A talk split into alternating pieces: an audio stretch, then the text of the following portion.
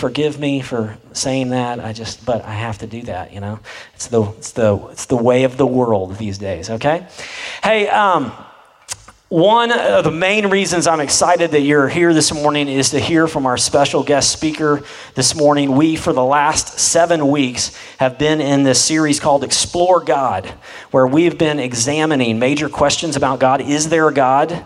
Uh, is Christianity too narrow? Why does God allow pain and suffering, things like that?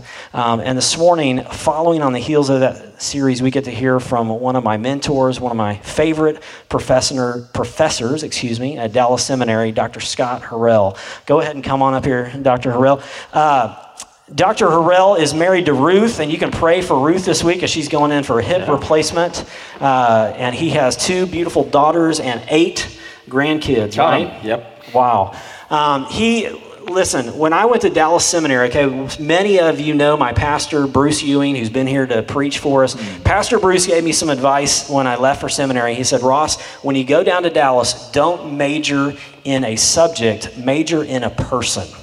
Find somebody that you connect with, that you respect, that, that you think you can glean as much from, and just soak them up. Take whatever you can from them. And when I got to Dallas Seminary in the summer of 2004, I took a two week summer class with Dr. Horrell on Trinitarianism, and I realized this is my guy. And let me tell you why it isn't just because he's a wonderful scholar, because many, most professors are great scholars, but it was, it was because not only his great scholarship, but it was also because this man had a pastoral heart. He cared for his students, and he also had a mission mindset. He spent 20 plus years in Brazil. Uh, doing mission work in Brazil, educating pastors there. Um, so he was a, a, missionary, a pastor at heart, and also a wonderful scholar. And we've had the privilege of traveling to Israel together and teaching in India and Bangladesh. And uh, I just appreciate him so much. I'm excited for his content, but I'm excited most of all to share him uh, with you. So please welcome Dr. Scott Horrell. Thank you, Rob. Well, I should say the, uh, the enthusiasm's mutual. Uh, what he could have said is, I have a lot of dirty things about this professor as well. When you're traveling, just two or three of you in India, various places, as well as uh, Bangladesh, where the opposition was rather palpable, both in, therefore, Islamic and Hindu settings. Uh, you, you learn a lot about each other, and, and he's been gracious. It's wonderful to be with you here. I have been in the church once before, and uh, it's, it's a delight to see the growth and be with you here. Well, I'm kind of in, uh, I have to say, lecture mode today as we talk about Jesus and the world religions. Um, yet I trust that this will be edifying to you. You've been talking about exploring God, who God is as Father, Son, and Holy Spirit, who is our triune God as the triunity of three persons, one essence.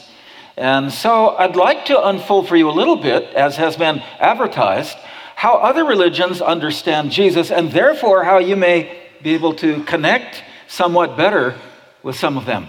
Well, let's back up a little bit, though, and ask the question who is Jesus Christ in terms of the world? I think it's fair to say wherever you go in the world, with few exceptions, but most people have heard of Jesus Christ. Indeed, I think it's fair to say, quite fair to say, that Jesus Christ is the most renowned person in all of human history. Even atheists will say, well, he was a great man. I don't believe much about him, but Jesus Christ, more extraordinarily than anyone else, is perhaps the greatest person of all history. And of course, when we, when we look at censuses around the world, the UN census, for example, it estimates that that about one third of the world claims to be Christian. Now, sometimes that doesn't mean very much. If you're off in Europe, you'll say, Well, I'm a Christian rather than a Marxist or whatever else. So, one third of humankind, at least officially, says they believe that Jesus Christ is the Son of God. They follow kind of basic Christianity. And of course, many of those really do know the Lord. But what may surprise you is that Jesus Christ is also revered by millions of non Christians around the world. That's where I want to help you a little bit today as we look at nearly another third of humankind that say we, we think Jesus is a great person, he's a prophet, or whatever else it might be. That's where I want to focus somewhat this morning and help you along the way. Because don't be deceived when you talk with a Muslim and says, Well, I love Jesus too. And you think, Oh, you do? Wow, that's great. uh, don't assume what he's saying is what you're understanding. And likewise with a Hindu. We'll talk about this as we continue on. How you define Jesus, and that's why it's so important that you're studying exploring God and understanding God. For understanding God gives you the framework, the superstructure of everything else in your Christian faith. And understanding who Jesus is correctly or incorrectly really defines the way of salvation or the lack of that way of salvation for others. Jesus said some rather radical, offensive things. Indeed, repeatedly, it drew the ire, in fact, more than that, of religious leaders of Israel at that time. Uh, not more, more than once, certainly, they, they wanted to kill him. And Jesus said, You do want to kill me. But they were understanding, they were understanding what Jesus was saying. This comes out of John 5. Already in Jerusalem, of course, the, the city of God, the, the, the, the Zion of our God. And listen to what Jesus says. For just as the Father raises the dead and gives them life, they pretty much understood Father must be God he's talking about. The Father wasn't often used for God at the time of Jesus. It's Jesus that gives us that name, Father, Father, Father, again and again. Just as the Father raises the dead and gives them life, even so the Son gives life to whom he is pleased to give it. Whoa, what is he saying? Moreover, the Father judges no one, but has entrusted all judgment to the Son, that all may honor the Son. Well, they knew he was talking about himself, calls himself the Son of Man over and over that all may honor the Son just as they honor the Father. He who does not honor the Son does not honor the Father who sent him. That's amazing. If people are getting it at all as to when, when Jesus is speaking, that's just, that's just overwhelming what Jesus Christ is declaring of himself. And he says things like that more than once. Read with me this off the screen, if you will, from John 8. Read it with me. You are from below, I am from above. I'm not hearing you very loudly. You are of this world, I am not of this world. I told you that you would die in your sins if you do not believe that I am He, that is, He the Messiah, you will indeed die in your sins. Before Abraham was, I am. That little phrase, I am, many of you know, translates the Old Testament Jehovah or Yahweh, that is the Lord, all caps. So when if you do not believe that I am, you will die in your sins. What is this person from Nazareth saying? Indeed, before Abraham was, I am, one of the times they did take up stones to kill him. And so many will say, well, yeah, Jesus, we respect him, but to honor him as one honors the Father, we'll see that that is not the case. What do the world religions say? Today there are estimated, mid 2015, 7 billion 325 million people in the world. And of those, Christianity still, at least by censuses, would seem to be the largest religion that's out there. 2.4 billion people, one third of humankind, would claim to be Christian. Islam is growing rapidly largely by birth rate in Indonesia, Pakistan, Bangladesh, places like that. Malaysia, the larger uh, India, has 200 million plus Muslims in it. Uh, Islam is growing very quickly in these countries that have a birth rate of five or six children per, per woman. Islam at 1.7 billion. Then comes Hinduism at almost 1 billion themselves. Then non religious people are growing. Um, the ones that don't say, well, I'm, I'm not an atheist, but I don't have a religion, thank you. This is the group growing in the United States right now. I'm, I'm spiritual, but I'm not religious. Buddhism claims about a half billion people spread out. They're a little more evangelistic than Hinduism is, in fact. There's a number of Buddhist as well as Hindu temples in this very area. Chinese folk religionists, this is official, kind of an official term, but Chinese folk religion or universalism, as it is sometimes called, includes, well, Buddhism and Taoism and Confucianism, kind of mixtures of all of these, and veneration of ancestral spirits, and often a fear and a placation of demons as well, or, or other spirits to make sure they don't come after me and my family. Folk religionists, again, almost a half billion. There are also ethno religions in the world. These are the traditional religions, maybe of the Aborigines in Australia or throughout Micronesia and Polynesia and throughout the South Pacific, Southeast Asia, Mongolia. There's ethnic religions all over the world, Eastern, Eastern Europe, Many there are returning to their pre Christian religions, Wicca, Gaia, other things like that. North American religions, Mayan, and other forms of religions in Central America or throughout Latin America, Sub Saharan Africa. These are the ethno or traditional tribal religions. Atheism is actually getting smaller or just barely holding its own at officially 136 million people in the world. You say, wow, is that all? Yes, that is all. We'll talk about it in just a second. But the total number of non Christians in the world then is nearly 5 billion out of the 7.3 billion. That should weigh on our hearts for those who don't know the Lord. Many of these are very nice people in some respects, but without Christ, our sins are not washed away, are they? Might surprise you to know that there are in the world today 11,500 uh, distinct, organized religions. Wow. Here's what the world looks like. Uh, once again, in a pie chart, what is uh, perhaps most interesting? You do have the you have a little sliver that is Judaism, but but they wouldn't even be a line on that chart really, but it's there to show up a little bit. There are less Jews today at 14.5 million than there were before the Holocaust. Before Nazi Germany, there were nearly 17 million Jews. Now there are less than 15 million. Christianity, again, you'll see in the different flavors. Roman Catholicism, about half of all Christendom, but then Protestant, evangelical, Anglican, and uh, kind of independent groups uh, of various sorts, even some that are called uh, unaffiliated Christians. Those might be Mormons and Jehovah's Witnesses and others that would not affirm even the basic commitments of classical Christianity that God is triune and that Jesus is the eternal Son at the Father's side. Well, that's one third of humanity. Islam I didn't divide, but again, that's what, a little less than a quarter of humanity. Pantheism of sorts, though that's an exaggeration because everything sort of fits into those two colors of green. Uh, we'll get into that in just a moment, but that's about a quarter of the world, and you can see on from there. What is perhaps most extraordinary in this chart, which is based on estimates from about 2010, but in 1980, hear this, in 1980, 22% of the world population claimed to be atheist.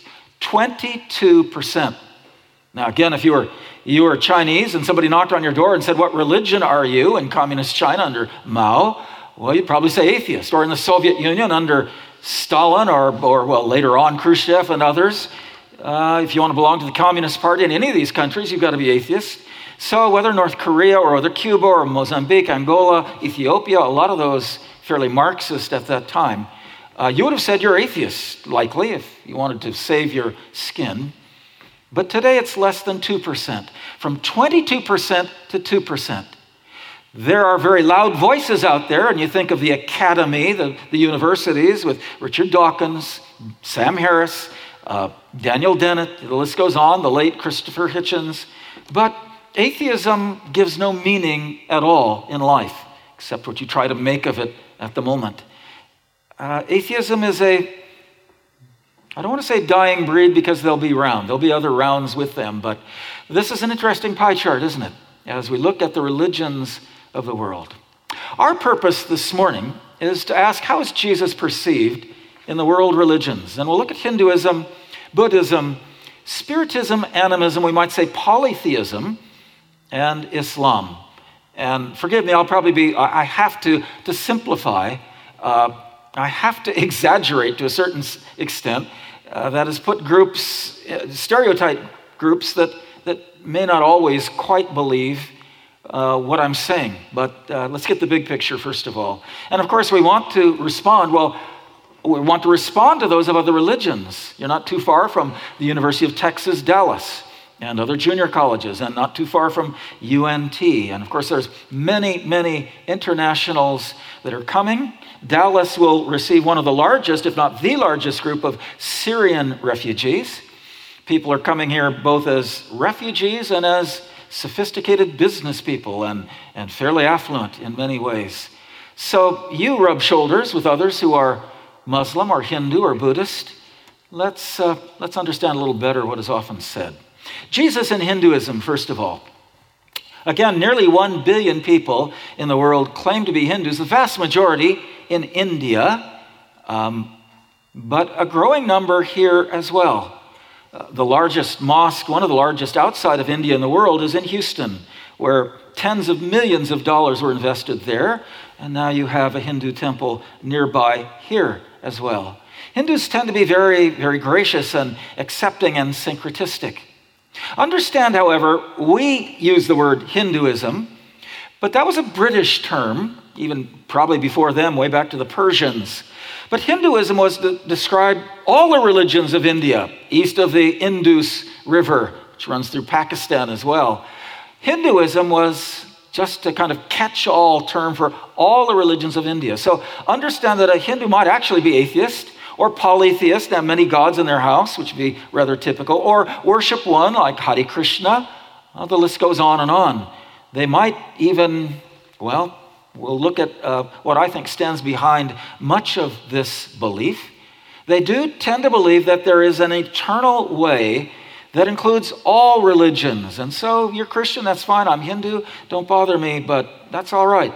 We're all, we're all somehow related to the to the high God. I want to focus on what is really the backdrop to much Hindu thought, and that is what is called Advaita or Vedanta Hinduism. Vedas, the Vedanta takes us back to the early religious writings, but Advaita means non dualistic. It means that finally, finally, God is everything, as I'm putting up here behind me. Everything is one, and that everything is God. For many in Hinduism, we live in the world of Maya. God is everything, all good, evil, beyond any kind of personality or holiness or any particular characteristics. Everything, everything is God. Hey, are, how many of you have read Siddhartha? You ever heard of that by Hermann Hesse? Remember back to college days? Anyone? No, I'm not going to call on you, don't worry, but the famous film was practically the Bible of the hippie generation. Well, everything is one. So, so the flower, the fish dying on the seashore gasping, uh, the murderer plunging a knife into some innocent victim, and then the beheader of that murderer. All of this, all of this is said to be one and said to be wonderful. But if God is everything, then you are God as well. Your problem is you don't know it. And so the purpose of life is to discover God within, the Atman, the true Brahman spirit that, that is the one of all that we are. And what gets in the way, in fact, is your own jiva, uh, the Sanskrit term for your personality. You think you are who you are. You have your name, you have your wishes, all of that. That's all illusion. You must get beyond that and discover your divine self. There's many ways to do that. But once you have discovered your divine self, then you become a kind of conscious human God. You create your own reality. Now, there's a lot going on in Hinduism, but this is a part of it all. You become master creator of your own reality. That's a little like Buddhism as well, but with a different twist. Well, who is Jesus Christ in Hinduism? Typically, he is highly esteemed, often prayed to. It's said that 20% of the highest class, the Brahma class in Chennai and Madras, prays to Jesus. But along with a lot of others, they pray to. He's considered a great ethical teacher, particularly Mahatma Gandhi, you would be familiar with. Respect is given to Jesus, but not to the Christian version of Jesus. Indeed, as one put it, the Christ we know is neither of the East nor the West, but men have localized, like in Jesus of Nazareth, what God meant to be universal. He's one of many manifestations of God, as they would put it. The Ramakrishna, who traveled into the West around 1900, became very famous, and many became followers of Eastern pantheism. He made two claims.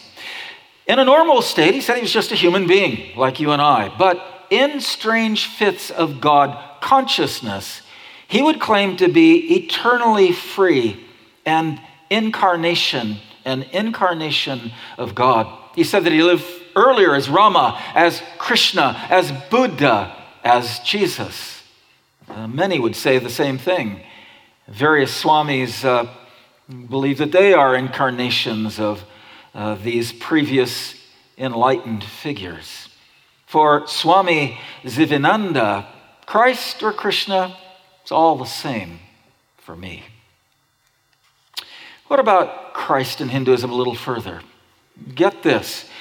They will often talk of Christ and the Christ spirit, a cosmic Christ, but defined very differently from a personal being. Rather, it is the God consciousness that you and I can have. And that Jesus of Nazareth uh, may have experienced that. They would say he has, but Christ is that term of a, uh, again, that consciousness of God beyond us.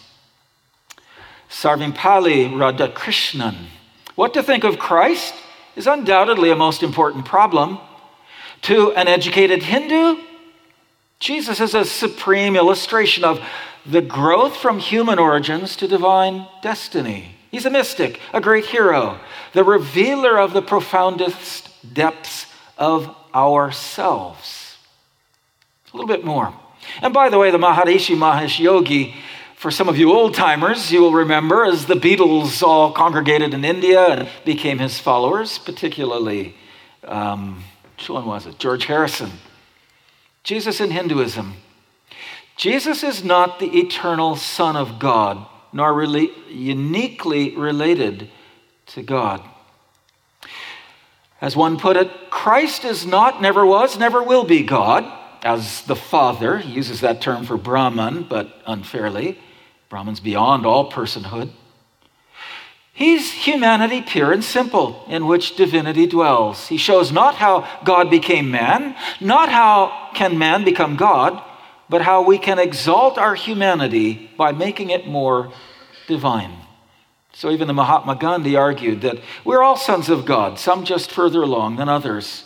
So in Hinduism, in Advaita Hinduism, again, Hinduism varies quite a lot, so you need to ask questions, but God is everything. Some Hindus have said God is the circle with the ribbon pulled off. There's nothing that is not God. When Charles Manson, who slaughtered Sharon Tate and the, the, the horrific murders several decades back, was on the witness stand, and they were asking him, this very evil person, really, but he, they asked him something, and he said, If God is one, then what is evil? Everything is the same. Everything, well, there is no final evil and good. You say, well, what about the laws of karma? But karma is just an ironclad cosmic principle. It has nothing finally to do with the God supposedly that englobes all things. Jesus in Hinduism. So God is everything. We are on the periphery of God. To get into God, then we need to, in one way or another, do our duties in life or abandon ourselves to enter into God. The point of yoga, some of you practice yoga, be aware that six steps are fine. You do the disciplines and breathe correctly. And on point six, meditate on one singular thing. But beware of steps seven and eight. Step seven is you begin to pull into yourself like a tortoise or turtle pulls into a shell, a half trance, half consciousness. Step eight is where you transcend all sense of personal identity. You, you lose consciousness of self as John sitting in the front row or whatever else. Rather, you transcend that. You have escaped your humanity and have become one with God. So beware. That's the final point of yoga. Virtually every Buddhist temple and some of the Hindu ones I take students to, that's what they want you to practice. Because yoga, not a written code, rather it is sort of the four laws of Buddhism and Hinduism. We go further Jesus in Buddhism. Buddhism, of course, was born out of northern India. I was just in that state two months ago, uh, Uttar Pradesh, where the Buddha was born and died and is buried. We're talking now about Siddhartha Gautama Buddha, who lived about 500 years before Christ. He was an extraordinary person. Some interreligionists will say, well, we only have record of two human beings in the history of the world where the disciples asked, Who are you?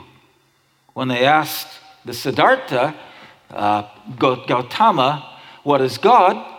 He was simply silent. Finally, saying, He's not this, He's not that. Neti, neti. Well, who are you? A God? No. An angel? No. A saint? No. Who are you? He finally said, I am illumined. And that term for illumined in Sanskrit is related to Buddha. That is, Buddha means to awake and to know. It seems that the Siddhartha Gautama Buddha believed that even the gods and others, spiritual beings of the universe, needed to be illumined by him. He, uh, maybe you know some of the history, born in a very kind of Disney world of India, protected from all sights of, of uh, pain and suffering and death. But finally, after marrying a beautiful woman and having a child, escaped the walls of his father's palace and then lived as a mendicant uh, beggar. And finally, struggling with asceticism on the one side and, and on the other, lush ways of life, came to sit under a Bodhi tree and there was illumined after several years of struggling. There are four noble truths that he began to teach. Very interestingly, truth number one, the absolute of all Buddhism, is to live is to suffer. All life has suffering and pain. And why do we suffer? Because suffering is caused by desire. Not bad desires or things like all desire eventually ends in suffering. You love your mother, you love your wife, but you're going to die. Suffering will come. So, the way to enlightenment is to eliminate suffering by eliminating desire, all desire. And so, then comes the Eightfold Path of Buddhism. Who is Jesus Christ in Buddhism? Number one, Jesus is one of many enlightened ones. He is uh, one who has arrived. I mean, Buddhists can accept that Jesus is a bodhisattva or enlightened one among many. Some revere the Buddha. Of course, the Dalai Lama of the Tibetan Buddhism is one form of Buddhism. There are many forms around the world. Others also have said to attain some kind of a deity. But the absolute of Buddhism is transcendence. It is going beyond any sense of personal being. That, that even as human beings, we are we aren't what we think we are. All we are is a knot, K N O T, or nexus of relationships with those around us. If you take away your father, mother, and friends, and family, and school, and business, and all of that, there's nothing, nothing in the center. And so the non self is the true reality of what you are. And in fact, beyond all of that, the final reality of the universe is nothingness, absolute nothingness. There are hierarchies of gods and enlightened ones and spirits, but beyond all of that is nothingness. Now, in Hinduism, God was everything, but in Buddhism, almost all Buddhism claims to be atheistic. In Buddhism, then the final reality is, they would say, a kind of blissful nothingness. Well, Jesus in Buddhism, ultimate reality then is that nothingness. Very much all about me transcending myself, as this modern art, which also appeared in Time magazine and other forms of art denote. So, to talk of an eternal, personal Son of God and relationship with the Father at the very back of the universe, or God as Trinity, for the Buddhist is incoherent. Buddha taught that suffering and rebirth are because of human desire. Buddhism, like Hinduism, continues the idea of karma and reincarnation. But contrast that to our Lord Jesus. Buddha was enlightened uh, under the Bodhi tree and sat there with a blissful smile. But the secret was not desiring anything. Contrast that to the Lord Jesus, born in poverty by, well, a virgin mother, but certainly there was scandalous talk at the time. But Jesus came into our reality fully in life. He laughed, he wept, he showed anger, he loved, he suffered as deeply as any as humanly possible, didn't he? And he taught us how to live in the midst of a broken world, but engaged with others, caring for the poor, whatever else it might be. He taught us that life, the essence of life, is relationship with God and Him. He is the living vine, not detachment. And the difference is night and day between Jesus and the Buddha. And so, for the Buddhist, salvation is not having our sins washed away and God paying the price for our sin, and therefore He provides the way and we respond. Rather, salvation is through transcendence from personhood. So, whether Zen or Soka Gakkai or there's many, many forms of Buddhism, still you're trying to get beyond yourself. Talk of forgiveness makes no sense. There's nothing to be forgiven. There's karma, good vibrations, bad vibrations. But talk of the cross and Jesus, his shed blood, like we sang this morning, well, for the Buddhist is distasteful. Salvation is very individualistic, and it is getting out of your humanity and transcending into a sense of global consciousness. That is nirvana in Sanskrit, or samadhi, there's various terms for it, satori in Japanese. But you've arrived, you've been illumined, you've become timeless. Jesus in Buddhism.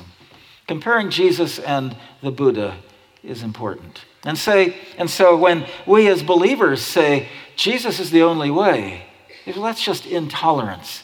How narrow-minded can you be? Buddhism, though again it varies tremendously. Buddhism uh, affirms nothingness as that final reality. The personal self is really non self, that's illusion, and sin is meaningless. For these reasons and others, I think Buddhism, particularly in the Zen forms and others, are the most distant of all religions from, from Christian faith. Let's step to something else Jesus in animism and spiritism. And of course, uh, animism, spiritism, tribal, primitive religions spans around the world, uh, again, from all through the world, every, every part. Even those who say they're Buddhist or Islamic or Christian often function on animist level with spirits and placation of the dead and so many other things like that, though on a survey they'll say they're Christian. And yet there are certain patterns we see also in animism, spiritism. Uh, you can see behind me, people claim to serve God or the gods and spirits, but they do so through different ways, usually by placating or manipulating the, the gods. I just came from Brazil two weeks ago, and there the spiritism is not people with bones through their noses. Rather, it's very sophisticated, the president of the country, not now, but formerly. There have been spiritists on those levels and healers that, that supposedly do, like John of God and others, these miraculous things. And they're all talking about, I show a video in class, and the man, and then the healer's saying, Don't give me any credit, it's all for the Master Jesus. It sounds almost like Christianity, unless you're astute in what he's saying. As he says, We've been sent from other planets and uh, the galaxies of gods out there. To be honest, it was much more like Mormonism than like classical Christian faith. If known of all at all, and usually it is the case today, Jesus or Christ is perceived as a respected, powerful spirit. Some evil spirits avoid Jesus, of course, and so sometimes when when Jesus Christ is spoken of, I've seen it, where someone will go wild and you'll see a demonic presence. Uh, but other times, very interestingly, in Acts 17, 16, there you have Paul preaching the gospel and others with him in Philippi. And there's a girl well known as a seer, made, made her masters a lot of money in, in Philippi. And, and the Bible says, and for many days she followed Paul and others through the streets, crying out, These men show you the way to salvation. And you know, it was like a, a great advertisement. Apparently, she was well known. But finally, Paul had had enough of it, cast out the demon from the girl, the spirit of divination and then literally all hell broke loose as they were carted off and lashed and put in prison and so forth. Well, so spirits can be deceptive. They can pretend to tell the truth and in part do tell the truth. Some spirits imitate Jesus, counterfeiting his works or distorting his teaching. We are warned amply by Jesus and the apostles that in the last days there will be very, very sophisticated lies, religious lies, and imitations of Jesus to expect it. It's coming. But be assured that all spirits, all malignant spirits, demons, are subject to the Lord Jesus Christ. So don't be afraid. God has given you authority. Put on the armor, be right, find others but you can step into those situations. You don't have to turn and run, and you don't have to say, no, there's a church down the street that deals with that stuff, but I don't. Some word of caution here as well, because we all grew up with cartoons and fantasy and movies, and, you know, other, there's lots of them we can name off, uh, Lord of the Rings and so forth, and many since. But be aware that more and more in the cartoon world with the superheroes and the Marvel universe is coming heavier stuff it's on, it's on the horizon where, and we see it sometimes, where literally gods, no longer just superheroes, now divinities, gods, such as the new one coming out soon, Neil Gaiman's American Gods. They say, well, we're not messing quite yet with organized religion, but we'll be talking about Father, who in this, this book he calls Odin, God, Father Odin, which is Eastern Europe pre Christian stuff. Uh, and we'll be talking about Jesus and others. So, as you let your kids sit in front of the television set or play the video games, be aware that there is a mindset being inculcated through the media on a very sophisticated level as well. Let's go a little further. Jesus in Islam. Wow, there's so much to say here. How many of you know Muslims? Uh, raise your hands. Friends that are Muslims or co Yeah, almost all of you. Well, understand what is said. First of all, everyone in Islam will say, well, Jesus is a true prophet. Like Noah and Abraham and Moses, uh, Jesus also spoke the truth of God. They'll say that. I've, I've, taken large groups into mosques and even with PhDs in Islam responding. And they'll say, oh no, we've got thousands of, go- uh, of prophets, but Jesus is one of the top prophets we have. And so here at the Islamic Mosque in, at DFW, sometimes the one, ones here in North Dallas, uh, they'll say, We love Jesus. We love Jesus. But what do they mean? I mean, Jesus or Isa is spoken of many times in the Quran. Uh, he's called Son of Mary 33 times in the Quran. It may surprise you know, to know that the Quran uh, staunchly defends the virgin birth of, of Jesus from Mary. That, uh, that surprised me as well.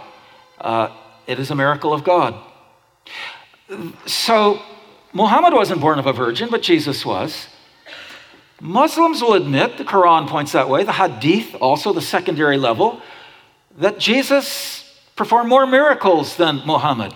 So many times when, when miracles do occur, people say, that must be Jesus. Nobody else can do that except Jesus. A third thing Jesus, for the Muslims, was not crucified or buried or resurrected. There is no empty tomb. There is a tomb for Muhammad, a big one in Medina. But, but Jesus, born of a virgin, did more miracles, was never buried, or there is no empty tomb where his body was kept. Rather, for the Muslim, Allah took Jesus into heaven at the end of his ministry and because God, Allah, would never allow his true prophet to face the indignity, the suffering of the cross. So God took Jesus, and the Jews and the Romans grabbed somebody else. They killed the wrong person. But here is a shocker as well. I was teaching world religions in Amman, Jordan, when the student said, You know this, don't you? That virtually, especially in Sunni Islam, the vast majority of Muslims believe Jesus will return into this world and judge the world. But what the Muslim says is he will judge Christians and break crosses and judge Jews for having been unfaithful to what he taught, saying, Why did you worship me? The Quran's very clear on this as well. Why did you worship me? You're supposed to only worship God the Father. But too much is going on in Scripture to be that simplistic. Jesus absolutely is only an apostle, they argue, not the Son of God. Indeed, the calligraphy in the Dome of the Rock in Jerusalem includes every Quranic passage that mentions Jesus. That's out of their holy book, the Quran. Quoting Stephen Prothero at the University of Boston University.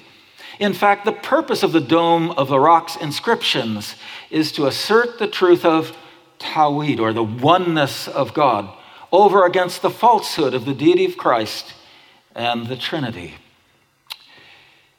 You need to understand that in Islam, uh, there is a bridge from this life, the bridge surah and more the hadith.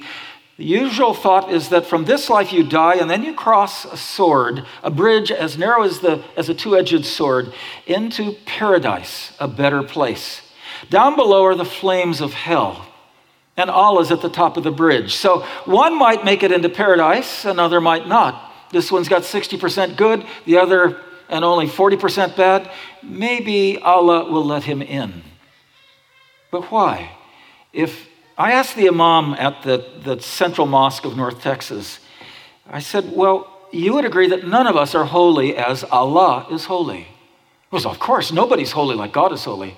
Then how can God forgive anyone and allow them to pass into paradise? He was taken back. Uh, his response was interesting. Even if I'm cast into hell forever, still I will praise him. But he didn't have an answer. How does God forgive? If he's the moral absolute of the universe, how does he forgive anybody?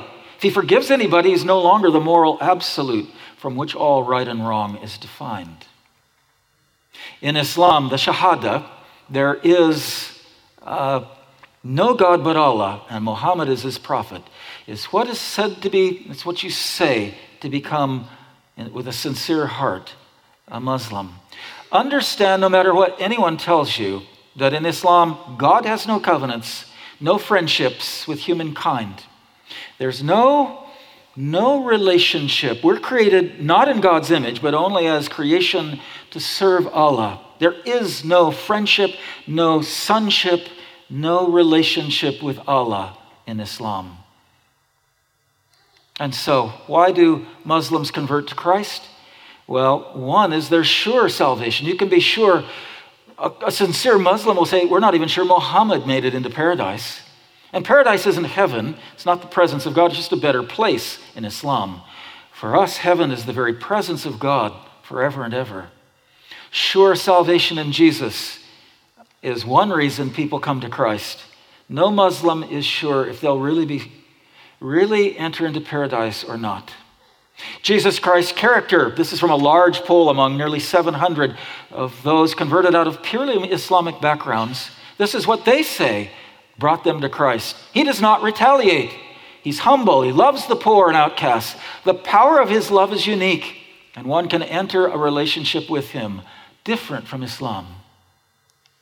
They said this, those who converted Christians, only they care for justice, the poor and oppressed. They demonstrate unconditional love and peacefulness. Dreams and visions occurring in uh, over 25% of those converted out of a purely Muslim background came through dreams and visions and answered prayer, supernatural experiences. And so we come back to the biblical testimony of our Savior. Note Hebrews 1 3. The Son, the Lord Jesus Christ, is the radiance of His glory, God's glory, and the exact representation of God's being, sustaining all things, the Son by his powerful word. Or again in Colossians 1 For by him all things were created, things in heaven and on earth, visible and invisible. All things were created by him and for him. He is before all things, and in him all things hold together. For God was pleased to have all his fullness dwell in him. And so, how do we talk with those who are followers of other religions? Number one, start with questions. Don't assume that you know everything they believe because beliefs vary so radically in every one of these religions. So ask what is human? What is sin? What is salvation? What's the problem with humanity? Start with questions, sincere ones, to know from them. But speak of Jesus and the gospel as the Lord opens the doors, and we should be praying that He will, in transpolitical, transgeographical senses. When I'm in India, people say, Oh, you're, you're from America, you're a Christian, aren't you? Well, Christianity was in India at least 1,500 years before it was in North America. So speak in biblical categories, and therefore help them, persuade them to learn of Jesus for themselves. Try looking at the, the gospel, the Injil. You know, persuade them to learn through Scripture. Challenge them to read the Bible, especially, again, the Gospels. And, and sometimes because we don't know what others believe, maybe the woman's wearing a burqa or the man looks quite severe, as uh, some tend to do as a Muslim leader or pers- man, love them. Don't be afraid. Love them genuinely without fear. Pray boldly, trust the Holy Spirit to work in their lives. And make the gospel clear and keep at it. Be graciously persistent. That's what we're here for, isn't it? To be a witness of our Savior. Now, afterwards, I understand, Ross has told me, we'll have pizza and a, a wide open time of Jesus and the world religions, and some of you may want to ask about Mormonism or Jehovah's Witnesses or others. But this is, again, to give you some backdrop to understand where others are coming from as we, as ambassadors for Christ, share the gospel with others. Let's pray. Our God, how we thank you for the precious gift of salvation, that you, the triune God, have provided for us everything necessary to be made right with you. You are the just and the justifier. And so we cry out out of love for you. You loved us first, and that's why we love you. Hallelujah for the gospel. And so, as the fields really are white for harvest, will you use us to reach others? In the days and weeks and months to come. We ask this in the powerful name of Jesus, our Savior and Lord. Amen.